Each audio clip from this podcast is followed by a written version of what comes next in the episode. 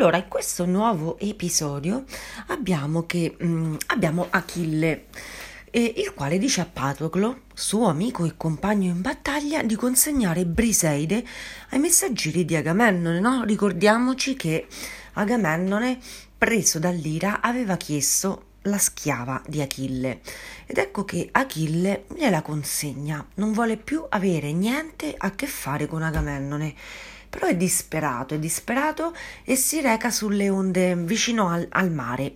Qui prega sua madre, la dea Teti, e le dice eh, mi era stata promessa gloria anche se il mio era un destino breve ma fino a questo momento ho subito soltanto gravi umiliazioni allora la madre prende la forma di una nebbia e esce dalle acque e gli dice ti darò quello che ti è stato promesso e Achille la supplica di andare su nell'Olimpo, di pregare Zeus, di intercedere. Teti mm, l'accontenta. Qui cosa vediamo?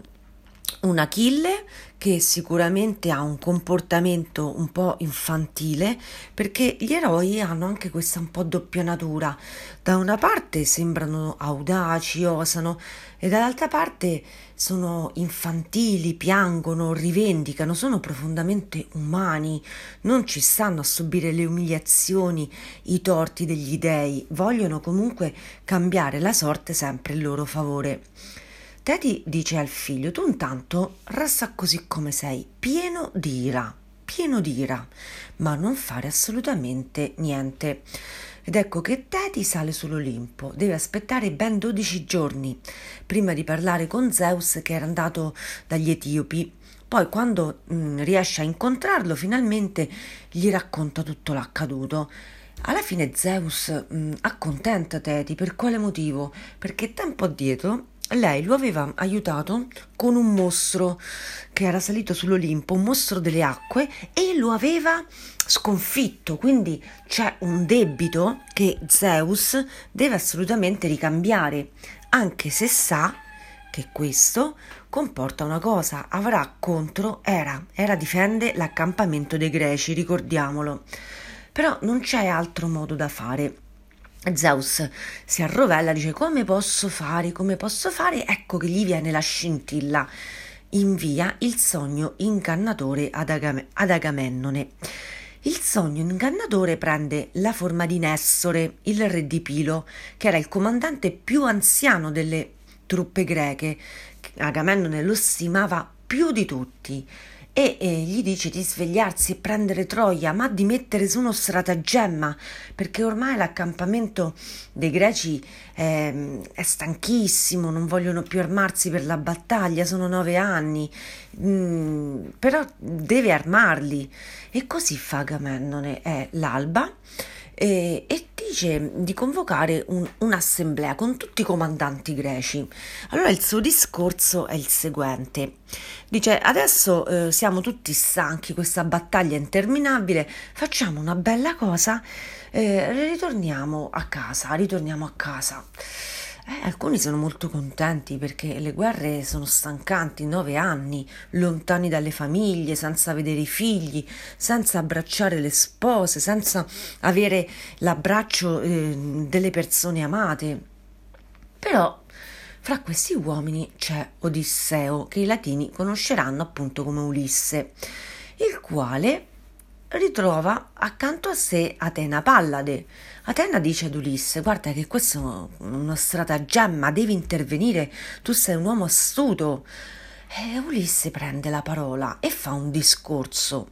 Incentiva gli eroi invece a prendere le armi per la battaglia. Gli dice guardate che questo è uno stratagemma di Agamennone, ci sta mettendo alla prova, poi ci punirà tutti. Cosa vogliamo fare adesso?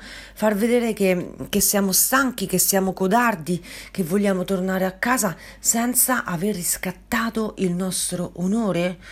Ulisse spiegò che una prova del genere sicuramente avrebbe comportato la morte e, in qualche modo riesce a convincere gli uomini, no? E tutti si armano e sono pronti a partire. Nel frattempo, Atena prende le sembianze di Araldo e parla in assem- assemblea. Ricorda ai greci un prodigio che era accaduto nove anni prima.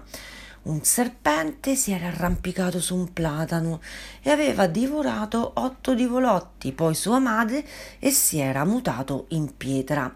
Calcante aveva interpretato questo simbolo dicendo sarebbero passati nove anni di grande stanchezza in cui la guerra sembrava non terminare mai, ma al decimo la guerra sarebbe stata vinta. Allora cosa accade? Che i greci sono tutti un po' ringalluzziti, dicono è vero, ci eravamo dimenticati di questo grande segno, adesso allora siamo pronti a vincere la guerra. Nel frattempo Zeus manda sua, sua figlia Iride ai troiani, la messaggera, per farle annunciare che stanno arrivando i guerrieri greci. Iride prende le sembianze di uno dei figli del re, Polite. Si rivolge ad Ettore dicendogli di schierare gli uomini perché i greci sono ormai alle porte. Alla testa di tutti i troiani marcia Ettore. Quando gli eserciti si raggiungono finalmente da una parte i greci e dall'altra parte i troiani, Paride sfida Ettore a combattere con lui. Paride, ricordiamo, aveva rapito Elena, però aveva anche molto coraggio, no? E Ettore dice: mm, Finalmente hai rivelato un po' di grinta, un po' di carattere, non ti nascondi più. Ma dietro a um, Ettore, ecco comparire Menelao. In realtà qui è un fatto di onore, è Menelao che deve fronteggiare Ettore, Elena è la sua sposa. All'inizio Paride si prende un colpo e come un vigliacco scappa. E Ettore lo insulta, dice che fai, con me volevi combattere e alla vista eh, di, di, di Menelao scappi, ma torna qui e fai l'uomo, cerca di essere coraggioso. Paride lo ammette, ho avuto un attimo di, di annebbiamento, me fa ridere pare. Ho avuto un attimo di annebbiamento, eccomi qua, torno, torno, sono pronto a combattere. Menelao allora convoca mm, il suo esercito e dice adesso ce la vedremo soltanto io e Paride perché eh, non vogliamo più mettere in mezzo nessuno, ci assumiamo la nostra responsabilità, smettiamo di fare i ragazzini e chi vince si prende Elena, le ricchezze, non muore più nessuno. Tutti sono contenti ed eccoci pronti alla, alla sfida che racconteremo domani. Tanto cosa vi dico? Cosa insegna questo episodio? Che gli eroi e i guerrieri e i re sono profondamente umani, hanno vizi, hanno titubanze, hanno perplessità a volte sono anche infantili. L'epica ci mostra sempre questo doppio carattere, triplo, quadruplo. Una persona non è soltanto un eroe, ha tante paure, piange, però poi alla fine assume sempre le proprie responsabilità e fa la cosa giusta. Per chi? Per se stessa anzitutto e per le persone che gli sono coinvolte. Quindi il tema di oggi è assumiti la tua responsabilità. Se fai una cosa, assumiti la tua responsabilità. Se scappi, Idem, ma scappare può servire a qualcosa? Perché noi a volte desideriamo qualcosa, però scappiamo, questo è il punto. Scappare non ti porterà da nessuna parte, devi invece affrontare te stesso e dirti bene, con questi sentimenti, con questo modo di fare sono arrivato fin qui, adesso non scappo più e come Paride affronto Menelao.